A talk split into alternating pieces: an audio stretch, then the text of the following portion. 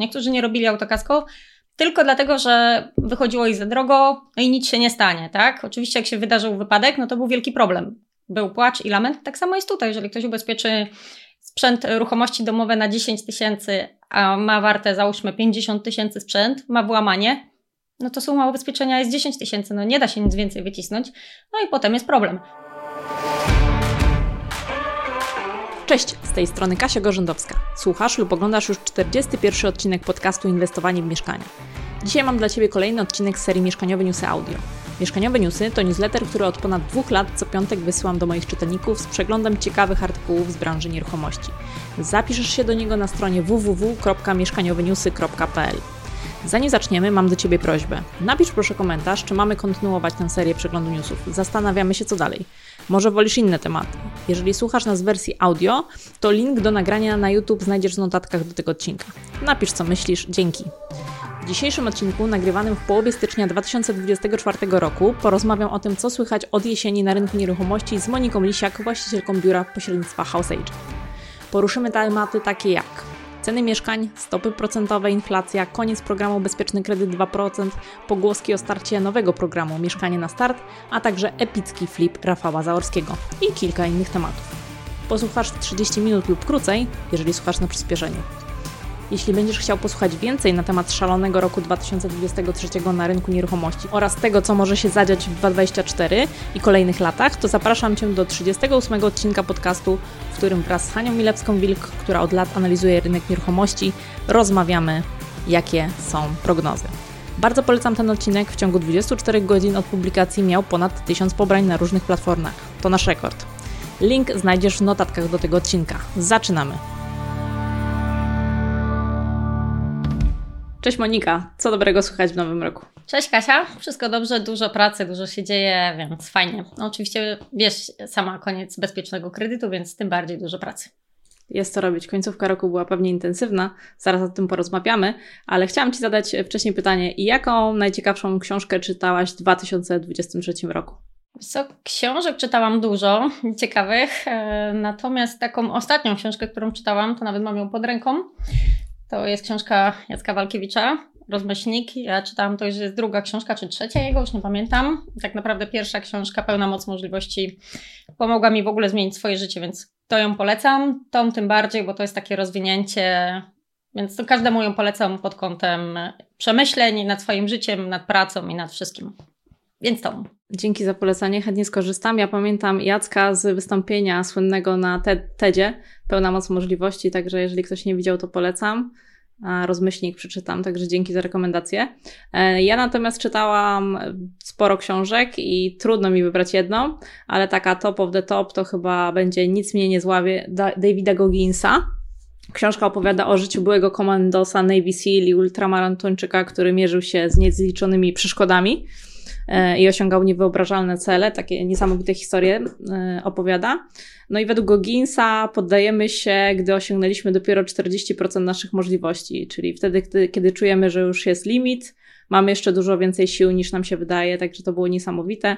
On tutaj mówił to głównie właśnie a propos fizycznych takich zmagań, ale tak sobie myślę, że w wielu przypadkach, w takich naszych psychicznych zmaganiach, w takiej codziennej pracy, no to też tak jest, że już nam się nie chce, już nie, nie damy rady, a tu się okazuje, że jeszcze można pocisnąć. Także książka nic mnie nie złamie, naprawdę niesamowita. Polecam. Mam na półce, na pewno przeczytam. Teraz jak jeszcze zrobiłaś rekomendację, to tym bardziej.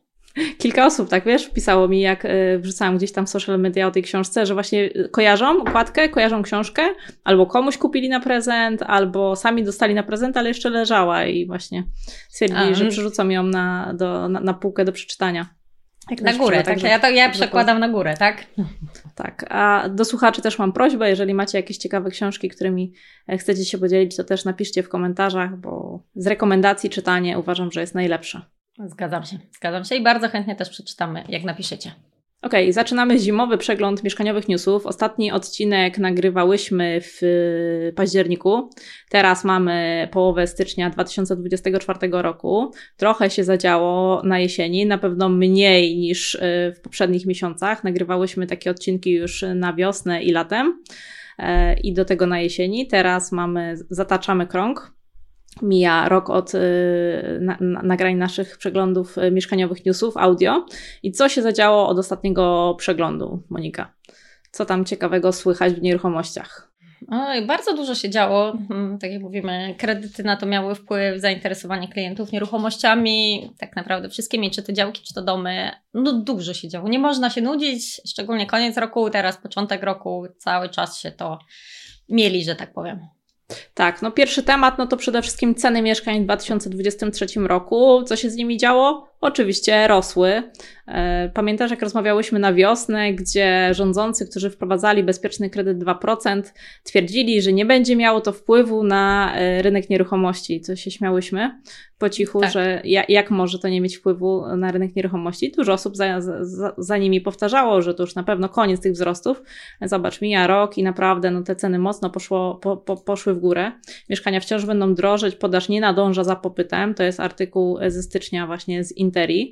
E, także naprawdę tutaj dużo się dzieje. E, jeśli chodzi o ceny, to na Business Insiderze mamy też takie porównanie z ostatnich dwóch lat cen ofertowych mieszkań i w wielu miastach naprawdę wzrosły o 20-30%. Także to są konkretne wzrosty w ciągu dwóch lat. Nasza Łódź też dość konkretnie tutaj e, wzrosła. Ona zawsze była w tam końcówce stawki pod, pod kątem cen za metr, natomiast teraz no już dość dogania te duże miasta wojewódzkie. Także pytanie, co dalej z tymi cenami, Monika? Jak myślisz? No według mnie będą rosły, tak jak mówiłyśmy wcześniej, bezpieczny kredyt. Jeżeli nie ma ograniczenia co do ceny za metr, no to jak mają ceny nie rosnąć, tak? Wiadomo, że każdy będzie podnosił i w ten sposób powstaje podwyżka cen, więc według mnie absolutnie będą rosły. Nie powiem w jakim tempie i tak dalej, natomiast y, pamiętajmy, że co się będzie działo w drugiej połowie, jest nowy mm, planowany kredyt, ale o tym też powiemy. Mhm. Na pewno według mnie będą rosły. Takie jest moje zdanie mhm. i myślę, że będziemy się za jakiś czas znowu śmiały.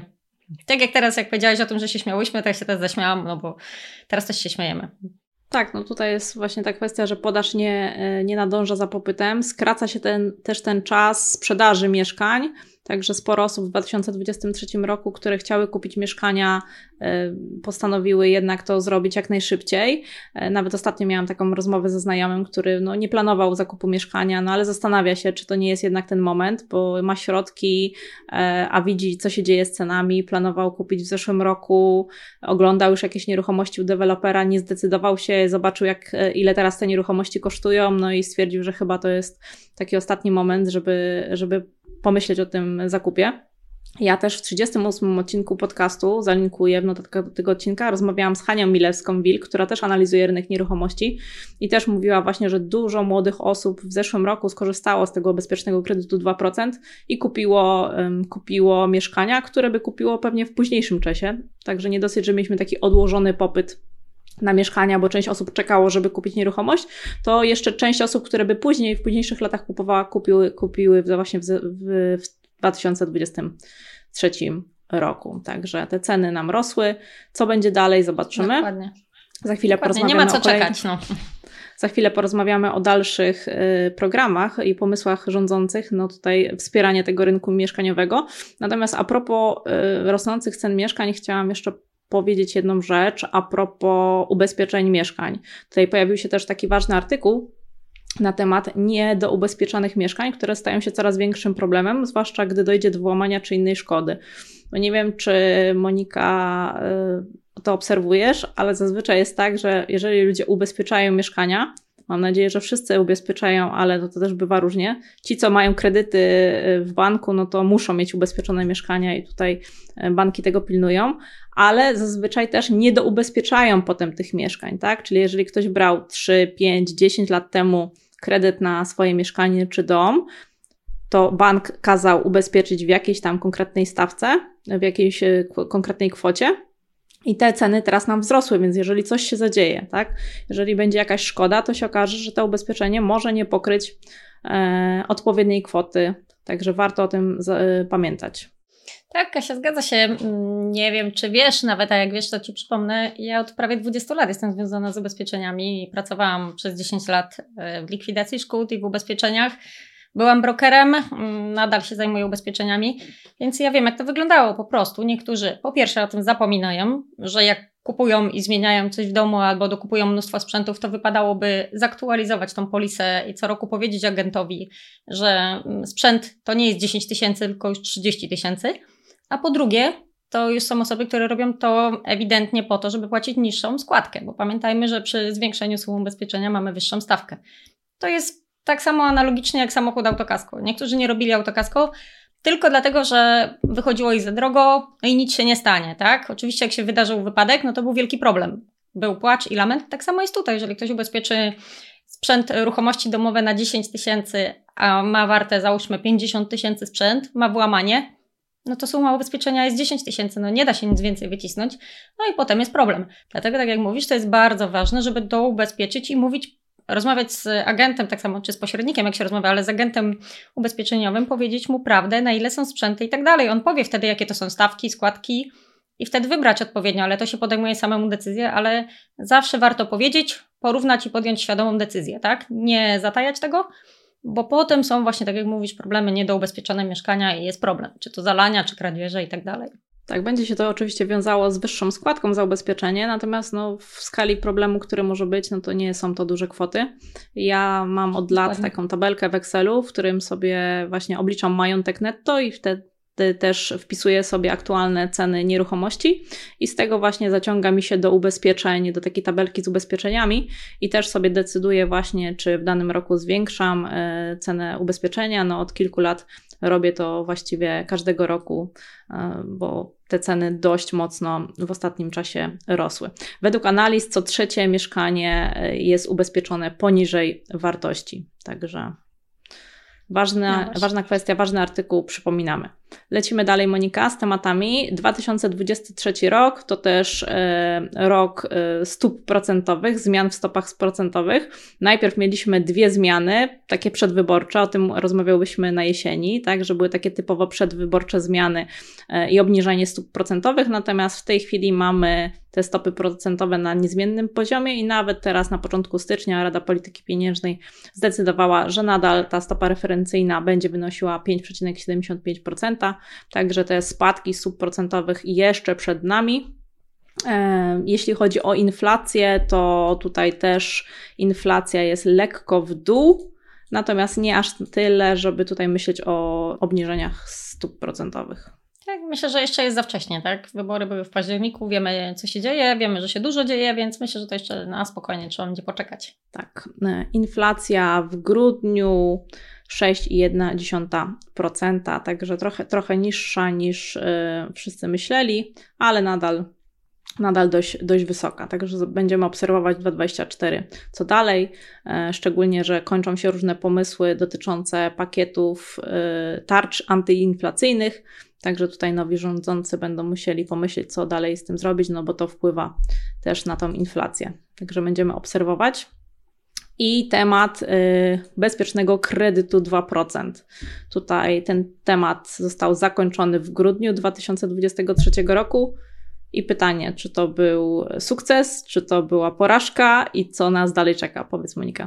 To znaczy, czy sukces, czy porażka, to hmm, Myślę, że będzie można zrobić podsumowanie, jak on się tak naprawdę zakończy, bo dopiero skończyło się na koniec roku przyjmowanie wniosków. Miało być najpierw do 7 stycznia, potem 2 stycznia.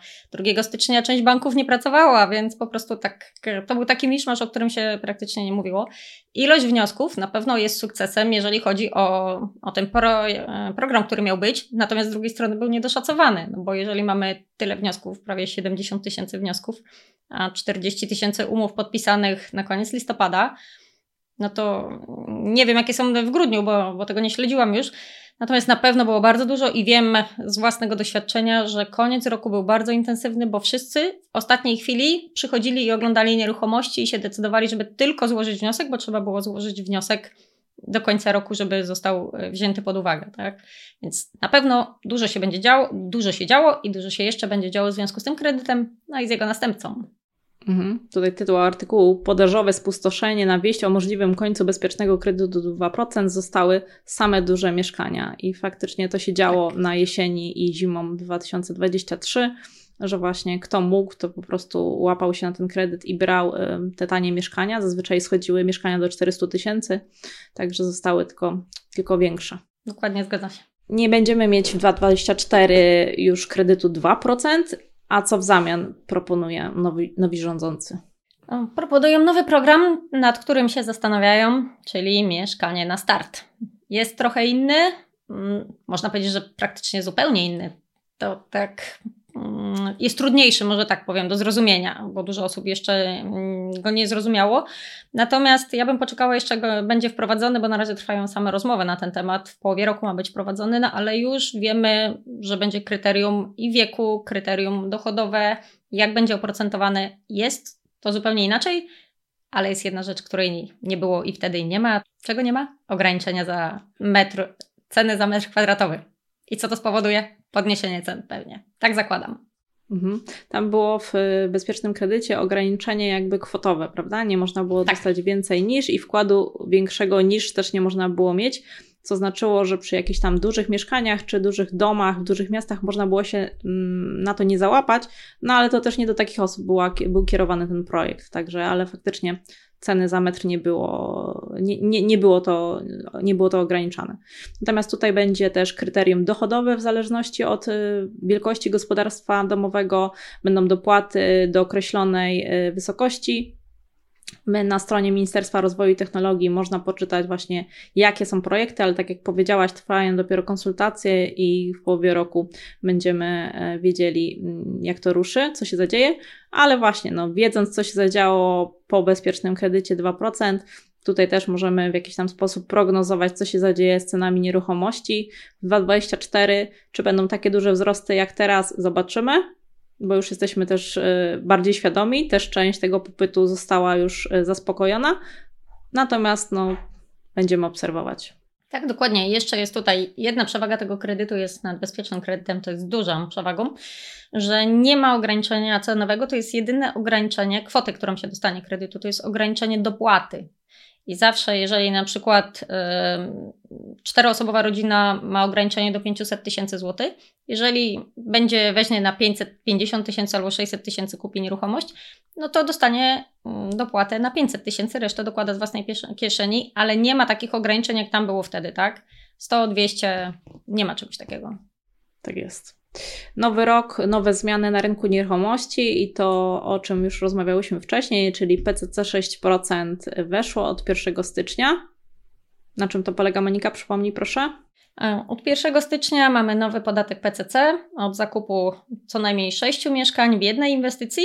A jedna inwestycja jest rozumiana jako jeden budynek lub kilka budynków na tej samej nieruchomości gruntowej, więc tak naprawdę pole do popisu dla osób kupujących nieruchomości też. I będzie wynosił 6%. Za wielu takich inwestorów indywidualnych to nie będzie dotyczyło, bo nie znam aż tyle osób, które kupowały po kilka mieszkań na raz, sześć albo więcej. Może to dotyczyć właśnie funduszy inwestycyjnych. Natomiast no, tutaj, gdyby było ograniczenie dotyczące zakupu w jednym roku albo posiadania powyżej sześciu mieszkań, to może by tak, yy, może by to coś zmieniło. Natomiast no, w takim wypadku tutaj większości inwestorów indywidualnych ten temat nie dotyczy, natomiast no, był też taki gorący przedwyborczo. Tak, dokładnie to była taka przedwyborcza rzecz, dokładnie, bo to poprzedni rząd wymyślił, więc e, no zobaczymy. Coś, cały czas coś myślą w tych nieruchomościach, natomiast no tak nie do końca tak, jak powinno być, tak. Tak, jako uzasadnienie tak wprowadzenia podatku y, było to, że ma to ograniczyć skupowanie mieszkań przez zagranicznych inwestorów i polskie firmy, a przez to poprawić dostępność mieszkań dla przeciętnego obywatela. Tak jakby te zagraniczne firmy, fundusze skupywały nie wiadomo ile mieszkań. Można sobie do, sprawdzić dane, ile kupują właśnie fundusze inwestycyjne w Polsce. To są naprawdę małe procenty w skali tutaj całego tak, kraju. Idziemy dalej. Jeden też ważny temat, Monika, nie wiem czy wiesz, jeszcze tego nie poruszałyśmy, że w Niemczech, czyli blisko nas, ceny mieszkań spadają. Niemcy borykają się tutaj właśnie już od ponad roku z dość konkretnymi e, spadkami cen. Tutaj twierdzą, że pękła bańka, która rosła do 2022 roku. Ona też była napędzana przez niskie stopy procentowe. Wiesz co, Kasia, nie słyszałam, to znaczy słyszałam tylko, że tam ceny spadają, ale nie wiedziałam dlaczego. Ciekawe. ciekawe, co się będzie działo w tym roku u nich, tak? Skoro te spadały, to czy to jest głębsza sytuacja, coś mm, głębiej z jakiegoś głębszego powodu będzie się dalej działo w 2024? Czy to tylko takie. A tam nie ma przypadkiem wyborów? Nie wiem, nie jak jest, ale tak. Większość, wiesz, że tak jest na świecie, że większość rzeczy, które się dzieje, to przed wyborami, nie? Czy to w Polsce, czy tak, w innych krajach. Tak jest, do sprawdzenia. I ostatni temat, który chciałam dzisiaj poruszyć, to epicki flip znanego spekulanta. Pewnie słyszałaś, wiele osób, które interesują się rynkiem nieruchomości, żyją tym tematem od y, kilku tygodni, ponieważ Rafał Zaorski y, powiedział, że apartament, który kupił na Złotej 44 w Warszawie za 23 miliony, chce podzielić na 20 tysięcy części, tak, 20 tysięcy części i sprzedać łącznie za kwotę 100 milionów złotych. Także epicki flip będzie polegał na tym, że po pierwsze zarobi naprawdę bardzo dużo, e, a po drugie sprzeda to część mieszkania 20 tysiącom osób. Sama powiem Ci, Kasia, że jestem ciekawa, jak to się rozwinie, dlatego że nie spodziewałam się, że będzie zainteresowania. Dzisiaj czytałam, że jest ponad 6 tysięcy już osób, które są zainteresowane i złożyły, bo tam jest taka strona, na którą wchodzicie i zgłaszacie swój akces. Taki jeden udział kosztuje 5 tysięcy złotych i są te bitcoinami, też można płacić i tak dalej. A ile, hmm, może teraz będzie widać, jak pokazujesz, ile jest już osób. Natomiast udział ja sobie tego normalnie w ogóle nie wyobrażam. O, już jest 7,5 tysiąca, proszę, mm, osób zainteresowanych. Szczerze mówiąc, ja sobie tego zupełnie nie wyobrażam. Nie wyobrażam sobie mm, ani wspólnoty, ani mieszkańców, nie licząc już wpisów do księgi wieczystej, nie licząc aktów notarialnych. No pomyśl sobie teraz akt notarialny, który będzie się odbywał przy ostatnim udziale sprzedawanym, gdzie wszystkie poprzednie wzmianki trzeba wpisać do aktu notarialnego, to ile on będzie trwał i ile taki notariusz będzie pisał ten akt. Nie licząc tego, jak można użytkować ten mm, budynek, to mieszkanie. Ono ma 400, chyba 85 metrów, jak dobrze pamiętam. 300 osób może tam wejść naraz. Czytałam też takie statystyki, że jedna osoba będzie mogła tam spędzić e, jeden dzień raz na 54 lata. Tak jakoś to było przeliczane, więc no nie jestem w stanie sobie tego wyobrazić. A jeszcze do tego będzie można zadłużyć swój udział, wziąć kredyt. Więc no bardzo dużo jest rzeczy, które się będą działy. Natomiast słyszałam od jednego prawnika, którego oglądałam na TikToku, że złożył swój akces do tego. Większość prawników jest przeciwna i też będzie czekała tak jak ja i podejrzewam, że tak jak ty, żeby zobaczyć, co się będzie działo. A ten prawnik złożył swój akces, bo jest bardzo zadowolony i uważa, że to jest fajny pomysł. Pomysł jest na pewno ciekawy. Czy fajny, to też jest. Pomysł jest ciekawy. Sam Zaorski nazywa to eksperymentem społecznym. E, I myślę, że tak, że tutaj już, już to działa jako eksperyment społeczny, budzi duże kontrowersje, e, dużo właśnie osób e, ze świata prawa się wypowiada na ten temat. Tutaj też zalinkuję Wam do dość ciekawego komentarza jednego z radców prawnych, który właśnie tutaj przechodzi po kolei, czy Zaorski może sprzedać w taki sposób udziały w swoim lokalu, czy inni właściciele mogą zablokować ten projekt, a jeżeli tak, to w jaki sposób, jak to może wyglądać e, od strony technicznej, to jest właśnie to, co Ty powiedziałaś, Monika, że 20 tysięcy udziałów, to 20, jeżeli to będzie 20 tysięcy osób, to jest kilka lat na podpisanie takich umów, tak? Oczywiście będą pewnie pełnomocnicy, tak? Osoby, które będą, będzie kilku notariuszy, które będą się tym zajmować, ale nadal na przykład y, sąd wieczysto-księgowy będzie jeden, który będzie przyjmował te wpisy. I co wtedy, tak? 20 tysięcy wpisów nowych właścicieli, e, koszt, koszty opłat sądowych, które tam będą. E, można przeczytać, co jeżeli się kupił udział, czy każdy będzie mógł sprzedać udział, e, czy będzie właśnie tak jak wspomniałaś, można obciążać e, udział i tak będzie można, czy będzie można korzystać z lokalu i w jaki sposób, tak? Co prawda raz na 54 lata przy jednym udziale, ale to zawsze coś. Co potem właśnie z opłatami, co ze wspólnotą mieszkaniową, czy będzie można wynająć ten lokal komuś innemu, no i tak dalej, i tak dalej. To jest naprawdę dużo ciekawych kwestii, które warto sobie przeczytać. Z tego, co ja słyszałam, to tutaj jednak y, ten deal może się nie udać, ze względu na to, że takie jest, jest to w sprzeczności z takim społeczno-prawnym przeznaczeniem prawa własności nieruchomości. Także tutaj prawdopodobnie będzie to zablokowane, ale będziemy obserwować i pewnie porozmawiamy w kolejnym przeglądzie na wiosnę, jak to się potoczyło. Na razie 2-3 tygodnie nic się nie zadziało. E, wiem, że w internecie krąży numer księgi wieczystej, tego lokalu zaorskiego. Tam jest e, hipoteka na 20 milionów. Tak, tak, tam jest hipoteka. Jeszcze to no, ale, jest, tak. Ale pewnie spłaci, no. Jak dostanie 100 milionów ze sprzedaży, to spłaci. Natomiast ja bym jeszcze zwróciła na jedną rzecz, która teraz, jak właśnie mówisz o tym, co zalinkujesz, o tym prawniku, który się wypowiedział, to przyszła mi do głowy taka rzecz. Jeżeli kupi ktoś taki udział, mówimy o złotówkach, bo ja się na bitcoinach ani innych tam nie znam, tych walutach, za które można kupić ten udział. Jeżeli ktoś kupi taki udział za 5000 złotych, Mm, I załóżmy, nie bierzemy pod uwagę, że to będą osoby, które będą chciały skupować udziały i tak dalej. Wiemy, że udziały się kupuje taniej. Tak? Natomiast jeżeli ktoś kupi taki udział za 5000 zł, to jak będzie go chciał sprzedać, nie licząc tego, że w ogóle ja nie wiem, co miałby z tego mieć, jak kupisz taki jeden udział, tak? W ogóle tego to dla mnie nie dociera, po co to by miało być jeden taki udział. Natomiast no, jakbyś chciała skupować, to ma to sens, jeżeli ktoś przyszłościowo. Natomiast jak taki zwykły Kowalski kupi taki jeden udział i będzie go chciał później sprzedać, no to on myśli, że on na nim zarobi? No, wątpiłaby mi to bardzo, bardzo. Raczej sprzeda go po kosztach, albo będzie po prostu z nim siedział, będzie miał tylko problemy, bo tylko ile osoby, właśnie które sprzeda, się naprawdę, o ile się sprzeda, tylko osoby, które się znają na udziałach, ale to naprawdę się znają, wiedzą jak to robić, wiedzą jak skupować, to wtedy taka osoba może coś z tego mieć, jak poskupuje. Natomiast inaczej widzę to słabo.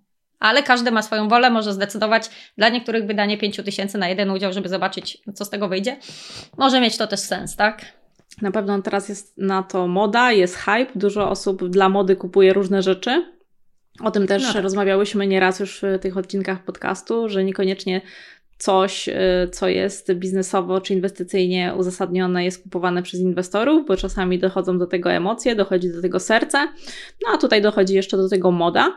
Natomiast też słyszałam, że część osób kupuje te udziały dlatego, żeby mieć możliwość tam bezpłatnego parkowania w samochodu gdzieś tam w centrum Warszawy, że Nie podobno są jakieś tego. właśnie duże, e, duże możliwości z tym związane. Także być może wiesz, być może to się jednak będzie opłacało, natomiast tak inwestycyjnie, no to tak jak wspominasz, w ogóle nie ma to żadnego uzasadnienia. No tak, tylko pamiętajmy, że to może być tysiąc udziałów ma rozdać. Ma być, załóżmy, niech będzie to 19 tysięcy udziałów. 19 tysięcy udziałów, nie każdy, jeden udział kupi każda osoba, to tak jak mówiłaś, będzie tam 20 czy 19 tysięcy osób. To przepraszam, jak będą się wymieniać parkingiem? Bo, bo przecież jest na pewno jedno miejsce, może dwa postojowe, bo tego nie, nie pamiętam, czy było. Na... Tam chodziło chyba też, Monika, o tą strefę płatnego parkowania w Warszawie, że jak ktoś Aha, jest mieszkańcem okej. centrum, dokładnie nie wchodziłam w szczegóły, Dobra. to pewnie warszawiacy nam napiszą w komentarzach, jakby to miało działać. Ale ciekawe, ciekawe, jak, to, jak ludzie na to patrzą. Będziemy obserwować. Tu ma sens, bo za, o tym nie pomyślałam. Myślałam bardziej o miejscu postojowym, a masz rację. Jeżeli w Łodzi masz na przykład, już nie pamiętam, chyba 1200 czy 1500 zł za miesięczne parkowanie, a jak jesteś w centrum, jesteś mieszkańcem centrum, to chyba masz 100 czy 200 zł, no to to ma sens. Jak wydasz 5000, no to 5 miesięcy ci, i po 5 miesiącach już ci się zwraca, tak? Więc Mhm. Tak. to jest sens. No okej, to już widzę pozytywy tej. Ale jestem ciekawa, jak to się w ogóle rozwinie, co mu z tego wyjdzie, bo tak naprawdę ta strona, którą pokazywałaś wcześniej, że tam było to 7,5 tysiąca osób, to są osoby, które się zgłaszają i będzie przeprowadzana jakaś weryfikacja. Tylko jaka weryfikacja? Na jakie potrzeby? Bo ja czytałam, że to jest strona, gdzie podajesz swoje dane i tam jest weryfikacja. To nie jest to, że od razu kupujesz ten udział, tak jak normalnie mieszkanie, do, do, ustalasz warunki i tak dalej, tylko tam jest jakaś weryfikacja. Jaka weryfikacja? Na czym ona polega? I Ja bynajmniej nic na ten temat nie wiem, nie, nie czytałam nic na ten temat, nie widziałam takich artykułów. Dlatego jestem bardzo ciekawa, jak to się rozwinie. No na pewno teraz jest e, Rafał Zaorski, jest bardzo znany w Polsce. To trzeba przyznać. Podejrzewam, że może gdzieś na świecie, bo nie, sądzi, nie sądzę, że są gdzieś takie eksperymenty, jak to nazwijmy, epickie flipy. Tak, tutaj na stronie też pisze, że rozda 20 tysięcy kluczy do apartamentów, także To firma, która dorabia klucze, jest ustawiona. opłaca się założyć firmę dorabiającą klucze na to jedno zlecenie. 30 zł do robienia klucza, bo dorabiałam niedawno do biura, to akurat wiesz, czy 30, no. Jest konkret.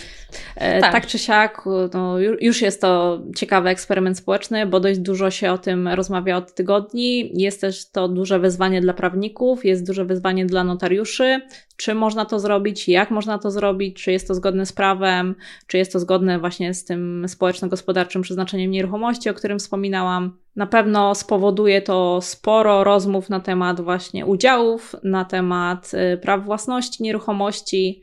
Tak jak wspominałaś, gdzieś y, jest też y, technika skupowania udziałów od różnych osób, ale na pewno nie w takiej ilości jak 20 tysięcy. I nie za taką cenę, bo to się nikomu nie będzie opłacało, bo jeżeli apartament kosztuje 23 miliony, masz skupić 20 tysięcy udziałów po 5 tysięcy, no to no, każdy, kto umie liczyć, to wie, że to się mu nie zepnie i to nie ma zupełnie sensu. Natomiast ja jestem też ciekawa, jak się będzie dalej rozwijała sytuacja z mieszkańcami, którzy tam są, bo jak wiemy, sam Zaorski mówił, że został wyrzucony z grupy na WhatsAppie, więc jestem ciekawa. Tak samo jest kwestia części wspólnych, czyli basenów i innych rzeczy jak z dostępem tam, czy będą mogły osoby korzystać, czy nie, czy na przykład wspólnota zrobi nowy regulamin. Jestem bardzo ciekawa, jak, bo nie znam nawet tego regulaminu, ale przeważnie te oddzielne rzeczy mają swoje regulaminy korzystania, więc też bym to przeanalizowała. Jest bardzo dużo czynników, więc zobaczymy. Z chęcią się dowiem, jak to się skończy. Tak jest. To z moich y, tematów na dzisiaj już wszystko. Twoje wydaje mi się, że też omówiłyśmy. Działo się dość sporo w 2023. Ceny dość mocno rosły. Plany na 2024 też są dość ciekawe i też plany związane ze zmianami w przepisach. O tym rozmawiałam w 38 odcinku podcastu z Hanią Milewską-Wilk, także zapraszam Was do odsłuchania. Co będzie konkretnie, to pewnie będziemy rozmawiały już na wiosnę, a potem latem w przeglądzie newsów będziemy informować na bieżąco, co się dzieje. Z mojej strony tak. to wszystko. Z mojej również. Do usłyszenia w takim razie w kolejnym odcinku. Cześć. Do usłyszenia. Cześć. Jesteś tu jeszcze? Gratuluję, że słuchasz tych odcinków. I przypominam, żebyś posłuchał lub posłuchała 38 odcinka z podsumowaniem rynku nieruchomości oraz perspektywami na kolejne lata. To bardzo dobry odcinek, polecam. Pamiętaj, że czekamy na komentarze, czy nagrywać tę serię przeglądu newsów dalej. Jeśli ich nie będzie, to znaczy, że zostajemy tylko przy newsletterze Mieszkaniowy Newsy. Powodzenia w nieruchomościach i do usłyszenia. Cześć!